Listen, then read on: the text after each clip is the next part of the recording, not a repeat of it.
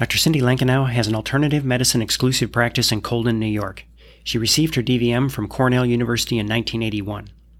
She was certified in veterinary acupuncture by IVAS in 1992, in animal chiropractic by the American Veterinary Chiropractic Association in 1994, and in veterinary homeopathy by the Academy of Veterinary Homeopathy in 1997. Dr. Lankenau has extensive training in veterinary herbology. She has studied Chinese herbal medicine with IVAS, the Chi Institute, and the College of Integrative Veterinary Therapies. She has studied Western herbal medicine with Rosemary Gladstar at Sage Mountain and also with CIVT. She is recognized as a registered professional herbalist by the American Herbal Guild. She has worked in private practice as a dairy practitioner, served as a veterinary officer in the Peace Corps, in mixed animal private practice, and now practices exclusively alternative medicine in her own practice. She has lectured nationally as well as internationally and is a CIVT faculty member as well.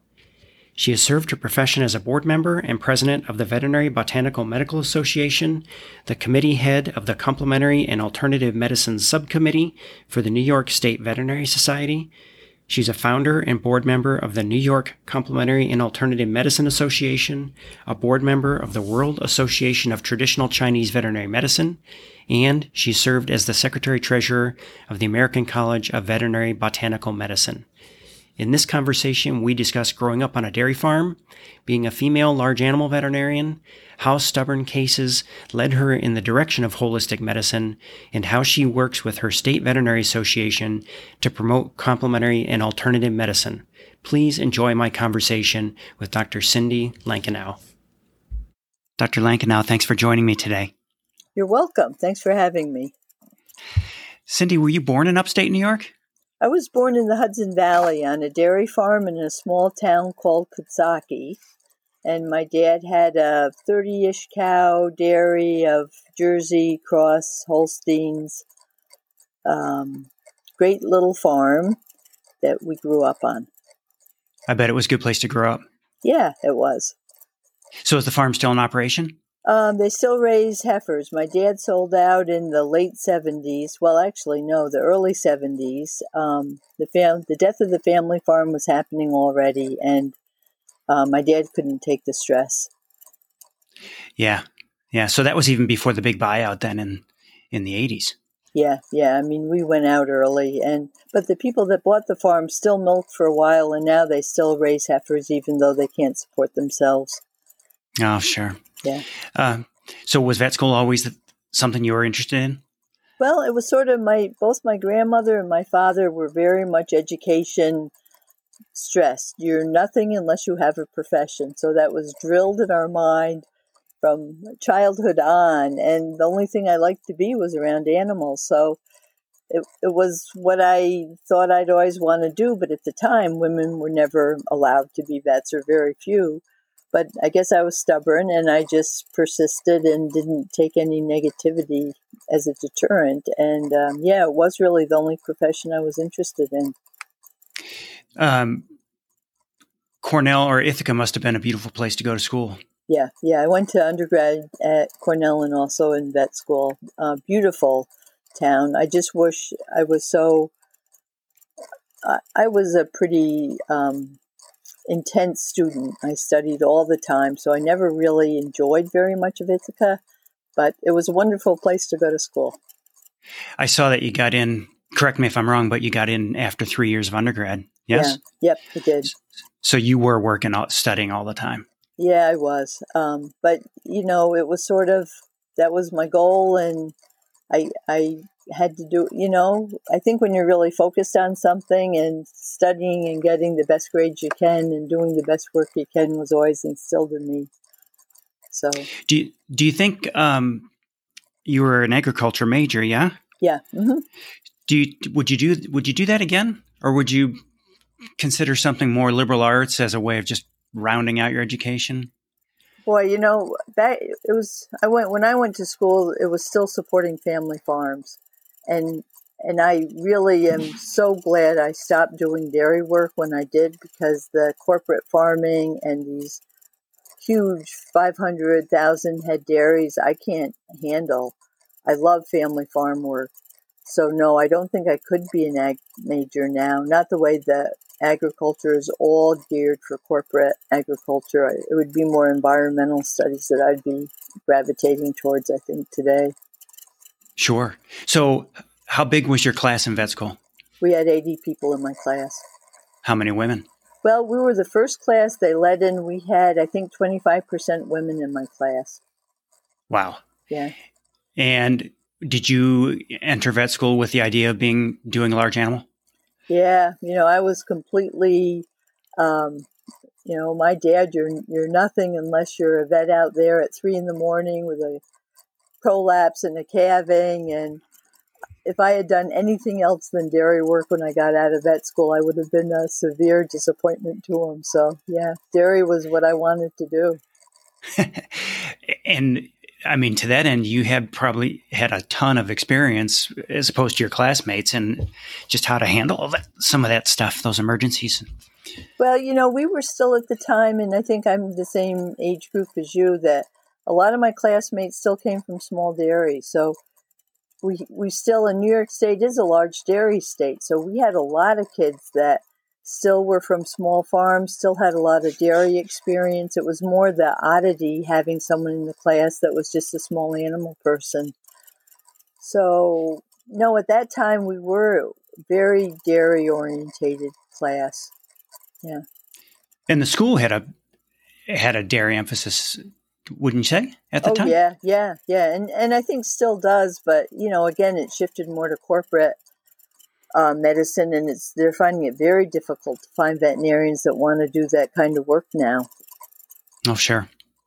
Um, so, when did the idea of doing any sort of holistic work come in?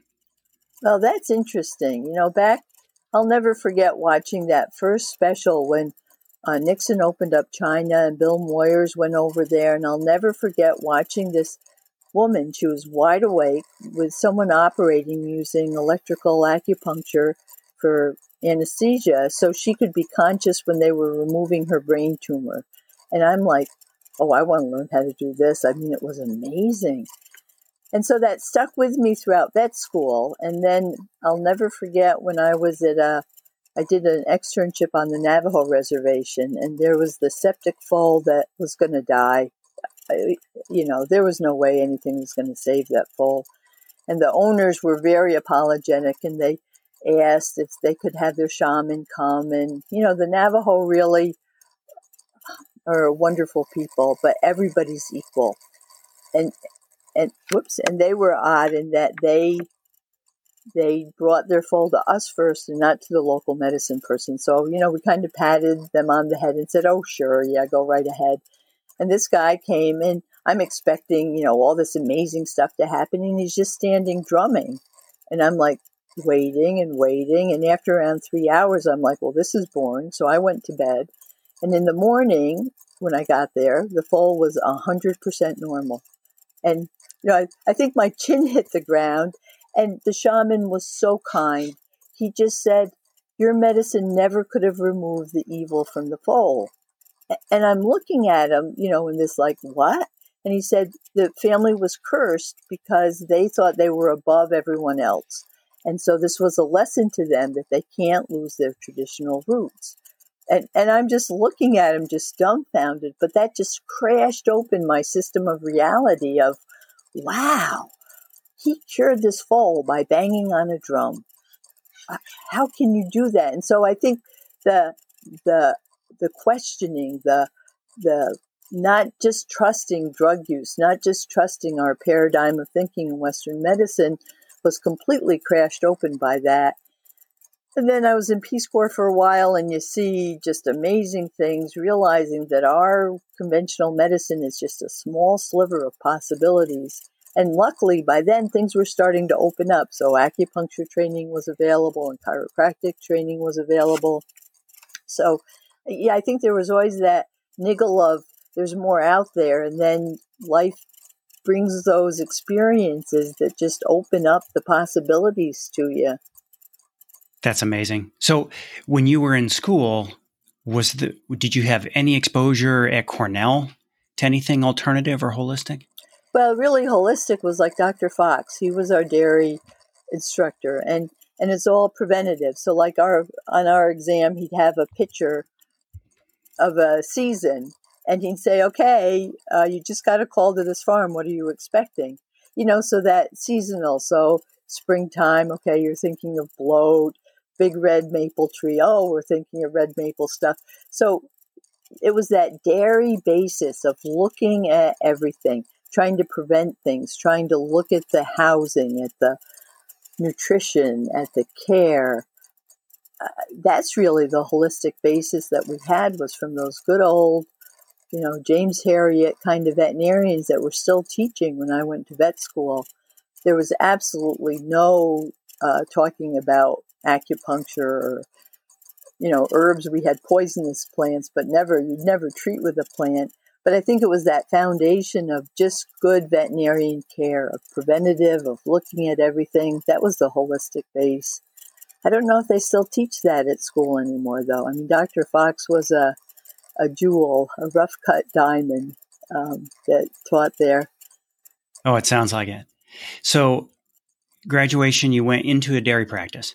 I did. I did. For four years. I worked up in Boonville, New York, myself and one other wonderful veterinarian, very meticulous, even though I, he just bought an x-ray machine, a little handheld one to have some kind of a, uh, lure to bring in another vet, but it was basically hands-on, you know, you figure it out you don't trust, you don't rely on lab work, you don't rely on anything else except your common sense and your physical exam. So, a great way to start working that you had to think.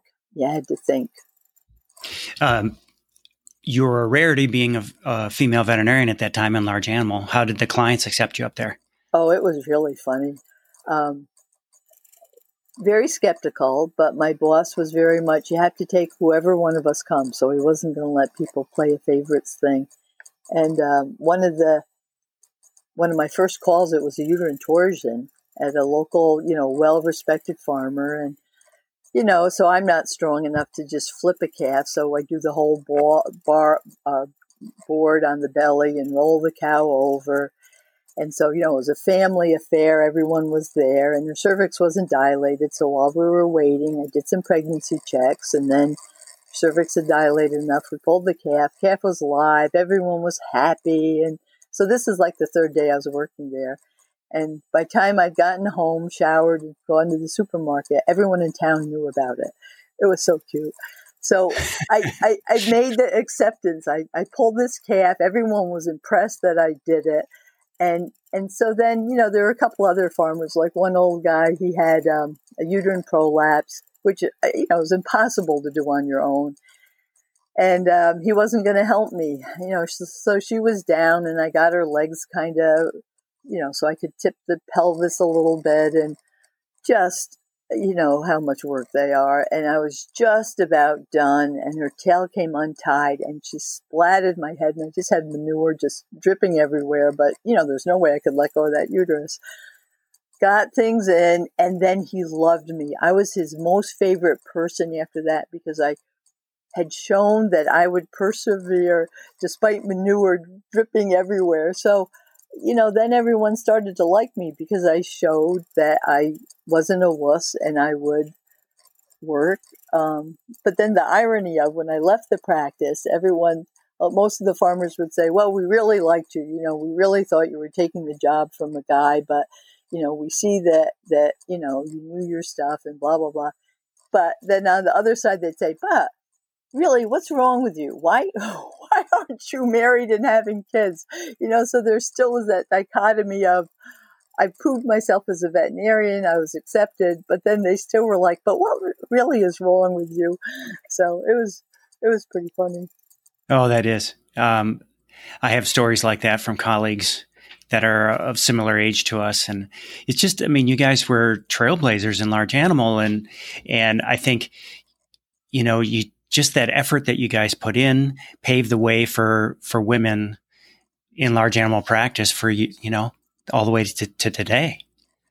Yeah and i think i think just because and this don't take it as a negative sexist thing but i think women are much more maybe motivated by caring and compassion more to a, a degree than some guys are more driven by financial responsibility and economic gain. And, and that's a horrible generalization, but I just see that sometimes happening. And and maybe because I just love to work and I just love, you know, we were paid on salary and whether I worked, I mean, we worked amazing hours. Um, but I think the farmers appreciate that because they don't work on a time basis and they just appreciate people that care and just will put in the time and effort. Oh, you bet. So, what led you to the Peace Corps then? Well, frankly, you know, after four years of dairy work, I realized a monkey could do what I did. You know, I'd have all these wonderful diagnoses, just incredible theories, but my treatment options were you know, you pump her rumen, you give her calcium and dextrose plus or minus penicillin. I mean, unless it was a DA in a surgery. But my, my treatment modalities were so limited and I just wanted to do more that I got frustrated. So I wanted something to wake up my life or wake up my, you know, just um, shake me to the core. So I did. I joined the Peace Corps and it did. It, it's a great reality check for us. Yeah. So let me see. Were you there for how long? For a year? Well, actually, I got um, um, uninvited by the dictator's mistress. I offended her. Um, so I, I left after a year um, under really rapid circumstances. Um, stubborn Americans don't do well in a dictatorial country, which maybe today people might want to realize that. But um, it was a silly uh, American impatientness that I offended her, and you don't offend a dictator's mistress and live to tell about it. So Ms. Peace Corps got me out of the country. But on the way back, my oldest sister was living in Kenya. So I stopped in Kenya and got to do some work for the Kenyan SPCA. Oh, that was so much fun. And um, stayed there for a couple of months and then came back to the States. And then came out to Middleport, New York, which is a mixed animal practice. Still, there were still some small dairies, but you know, here I'd been in the primary dairy practice, then in Peace Corps where they had donkeys but no horses, and I was hired to be their equine expert. So um, that was a whole other thing. The first day that I worked in Middleport, I was supposed to collect. Well, I did. I collected the stallion that was syndicated for two million dollars. You know, so I had to say, "Oh, just a second as I quick ran home and pulled out my old theriogenology book to figure out how the heck I was supposed to do this. so, so, so I shifted gears quite rapidly and then became mostly an equine vet out here and still did a lot of dairy work. But again, it was the, one of the other vets in the practice, um, wonderful guy who actually just passed on, but he did all the big, the big, big farms. So I still got to do the little tiny farms, which, you know, is where I love and then more and more small animal. We had to do one small animal day in the practice just so we'd know everything, where everything was in the practice if there was a small animal emergency when we were on call. So got back doing a little bit of everything. I got back. So what what led you to strike out on your own then? Well, actually, it was um, one of my horse clients. She had a very very crippled Arab, and she wanted to breed her but we couldn't keep her pregnant because she had to be on so many anti-inflammatory drugs. So I'm like, oh, and then she knows Steve Dill, and I know Steve Dill. He was an intern when I was a student at Cornell, and he was the nearest veterinarian acupuncturist down where he is in West Virginia, I think. So for a mere four thousand dollars, Arlene flew Steve up a couple of times to acupuncture mirror, and I went out the first time he needled her, and I'm thinking, well, I can do this and I can do it a heck of a lot cheaper just for the fact that she had to fly him up, had to pay him for three days of his work, and then fly him back home. Um, and that led me to take IVAS in 1991. I took the IVAS class out in San Diego. And that just opened up that whole other world. Um, so it was basically clients that have led me on. So then I was doing acupuncture working at this um, mixed animal practice in Middleport, and the partners didn't think I was charging enough, so they didn't want me to do acupuncture on their time. So they let me set up my own acupuncture business while I was still working for them. And talk about a perfect way to make a transition. So I still had my income from being a quote unquote conventional vet as I was building up my acupuncture business until I got so busy on my day off that I asked to work part time, but the practice said no, full time, no, or no time. So I went on my own, but because I couldn't compete with them, I had to make alternative medicine work. So I couldn't rely on drugs. I couldn't rely on conventional stuff. So then came that very rapid, exponential you know, I took my homeopathic training with Dr. Pitcairn. Then I took the first IVAS herbal class, and then Dr. Xie's herbal class, and then CIVT's herbal class. Both their Western and their Chinese, and you know, Dr. Pitcairn's basic class and his advanced class.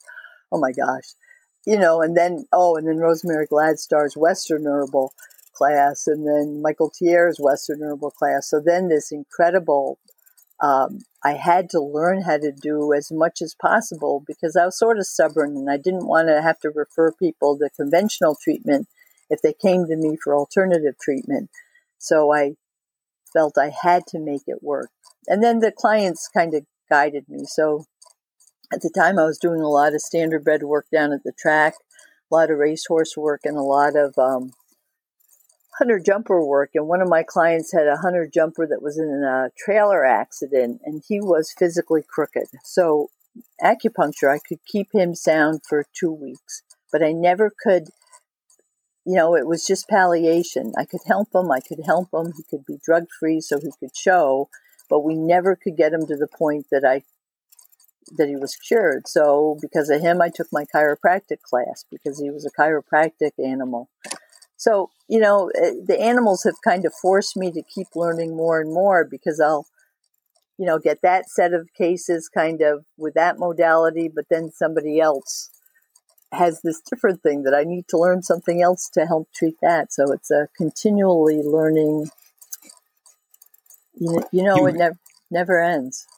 You yeah yeah you were traveling a lot then for for classes.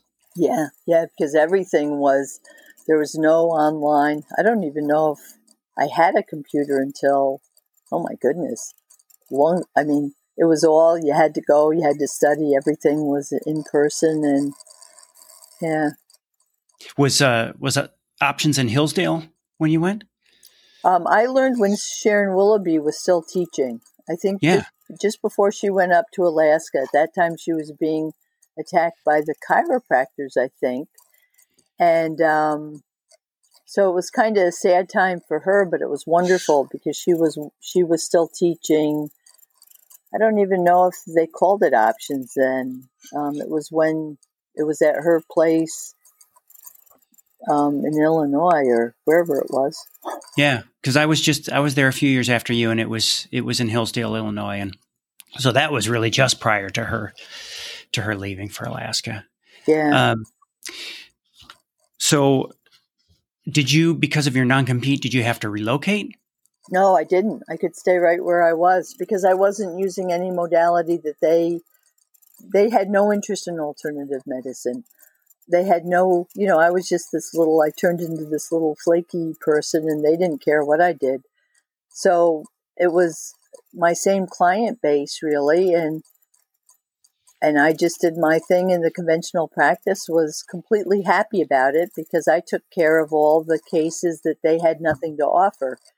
So I was sort of their garbage pail. You know, when they couldn't handle anything, when it was nothing they could do, they'd send them over to me. So it really worked well, I thought. And then eventually, where I lived, it was way, way too many dr- chemicals. It was a lot of farming, a lot of crop farming where I lived the year they had cabbage across the road from me was just oh my goodness my husband was gonna die. I mean the the stuff they dump on those uh, crops are horrible. So then we moved down south um, into a relatively non-toxic environment i guess. And how long have you been there?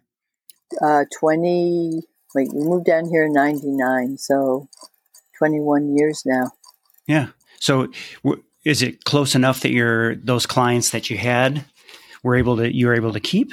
Yeah, yeah. I I lived. I used to live like a half an hour north of Buffalo, and now I'm half an hour, 35 minutes south of Buffalo. Got it. And how's the how's the topography there where you are right now compared to where you grew up?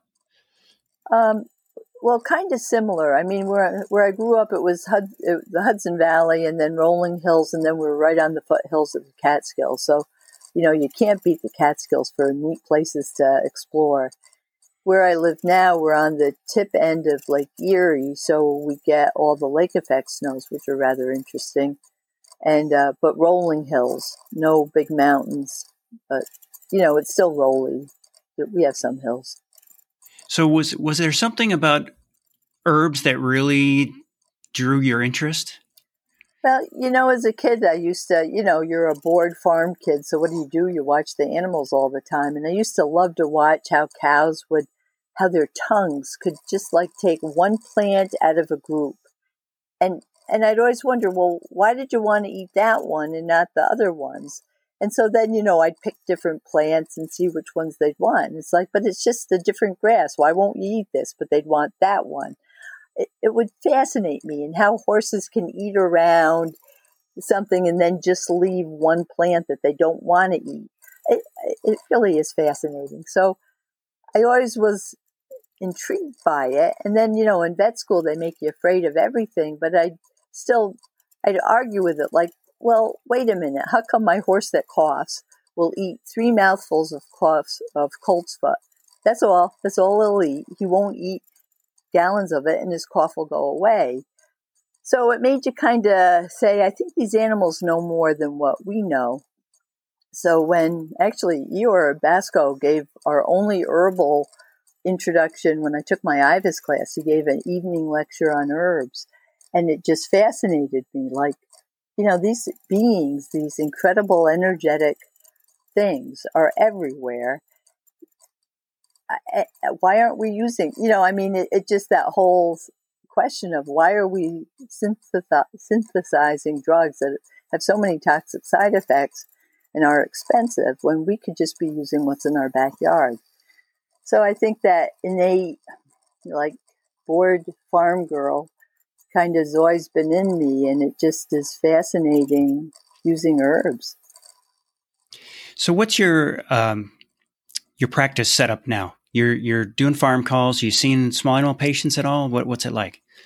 Yeah, I kind of have a 50-50 swing now. Um, I do two days in the office with small animals because what was happening on farm calls, people would want you to look at their cat or their dog, and you know I'm crawling around on concrete barn floor, and I'm like, uh, I don't really like. It. And I'd never have what I wanted for the small animals in my large animal truck. So I live in a really nice, quiet rural area, and I turned my mudroom into an exam room. I mean, it's small, but I don't need anything. I have an exam room, a small waiting area. The garage is used for herb storage, and um, so two days a week, people come in the office. That way, I can see more people, and I don't have to try to drive around in downtown Buffalo. I, yeah. Um, and then Tuesdays is my swing day, so I do. If I have more large animal calls, I'll do in my large animal emergencies, or it's open for small animal emergencies on Tuesday, and then on uh, Thursday and Friday, I do my large animal calls, and most of them you know, I'm not available for like emergency colics or emergency calvings because I, oh gosh, I've got like a three hour radius around my practice, except for the lakes that you can't drive out there. But I go all the way down to the Pennsylvania border. Um, I go just a little east of Rochester, north up to the lake, west out to the lake. Uh, it's a huge area. So normally, what I do on my large animal days, I'll have an area most of them were horses now, but go out to big barns, you know, either chiropractic or dressage barns, hunter jumper during the show season. And then I have a huge clientele of these old, poor horses that either are arthritic or chronic Lyme or chronic uh, pituitary Cushing kind of horses. And I have some small animal or some small ruminants, goats and sheep a couple of organic dairy farms, but you know, I'm there mostly like seasonal shifts. So what we'll do is I use more homotoxicology for them, just the cost even of Western herbs sometimes gets a little pricey, and everyone's worried about milk withholding because we really haven't done the studies to prove how long you have to hold the milk for, especially some of the berberine containing herbs. So a lot of that's homotoxicology and seasonal changes, trying to anticipate um, feed changes and mineral needs. I have one camel client. I have one ostrich client. I have one pig farmer. I think that's about it. Wow. So what kind of vehicle do you drive? I have a Subaru Baja. Aha, a classic. It is, it is. And my, my husband made a little cap for it and it's just perfect. So I have a couple of shelves of herbs, a couple of, one shelf of homeopathics, uh, and then a little kit I carry with my acupuncture needles and my moxa. So it's mostly oh, just oh, that, carrying herbs. Yeah. That sounds perfect. It hey, is. before before we go, I want to talk about your involvement with your state association. Um, you've worked with them for a while. You coordinate uh, integrated medicine at the state level. Uh, tell, tell me what you do with them. Yeah, well, this is really exciting. So, way, way back, I don't know if you remember, there was an attack on homeopathy, and there was a push to try to make it illegal. And luckily, the state president at the time, Linda Tyndall, was a classmate of mine, and she invited me to come to speak on behalf of alternative medicine. And she created a liaison between alternative medicine and uh, their state. So I was officially a, a liaison, but luckily, New York State did not ended up changing their mind. Originally, they were going to support the ban of homeopathy, and they changed their mind luckily for because Linda had me come and basically we pointed out if you ban homeopathy, what really do veterinarians do that are truly scientifically proven? Really, not that much. But anyways, um, so that was the start, and then in the state, uh, we just have some amazing people. So the past president and the current president are very supportive of alternative medicine. Our current um, president, uh, Andy Fleming, is actually certified in acupuncture, and our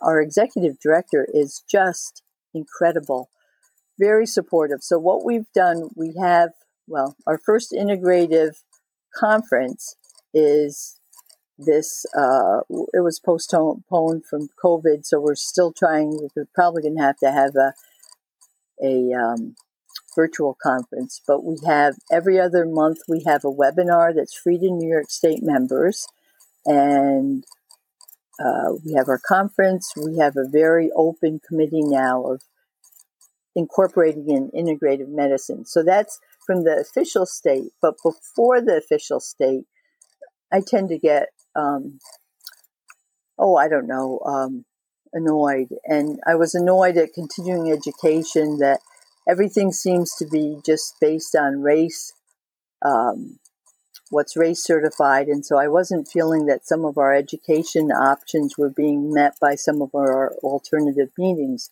So we started our own New York State Complementary and Alternative Veterinary Medical Association, where we bring one speaker in a year, well, sometimes it's been two a year, to do a short, intensive class on an extraordinary topic. So we've had Jeffrey Yuen come, we had um, Laura Taylor come down to do an osteopathic uh, thing. We had David Winston come for like a mini eco tour for they're usually three and a half days. We had Ari Sorensen come. We had Terry Durkes come. Oh, we've had oh um, oh we had somebody from California, and I can't believe I'm his mind's name slipping my mind. But anyway, we've had some amazing people come. So most of them aren't RACE certified. The hours usually IVAS helps us out. We have IVAS certification, um, so people get some continuing education from it. But it's great. You know, we get these extraordinary speakers come every year, and we're still waiting for Linda Boggie to come. Again, COVID uh, postponed, postponed. So hopefully in October she'll be able to fly over. And since New York right now is doing good as of now, hopefully in October she'll be able to make it and we'll be able to have our advanced acupuncture seminar. Well, she's worth the wait, that's for sure. Yeah, yeah. So we have two things on the state our, our local holistic sub organization, but then the official veterinarian group is really embracing alternative medicine right now. It's quite quite amazing. I'm very proud of them. Well, Cindy, I think this is a good place to stop. We're gonna we're on we're gonna leave off a whole bunch of stuff that you're involved in with organized medicine. Um, I'll just say that I really want to thank you. Um, you've been such an inspiration. I'm a huge fan.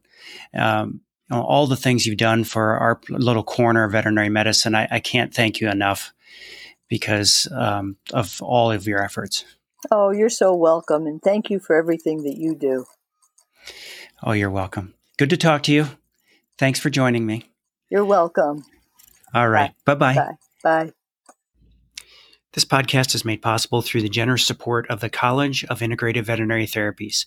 CIVT provides world leading education in natural medicine, including three accredited postgraduate qualifications, industry recognized certifications, and a wide range of evidence based courses and webinars delivered by qualified and experienced practitioners. By bridging cutting edge science and tradition, CIVT helps you to expand your treatment options to tackle your most challenging cases. And whether you're a veterinarian, veterinary technician or nurse, animal health professional, or someone who wants to learn more, they have the right course for you. Investigate their offerings at civtedu.org.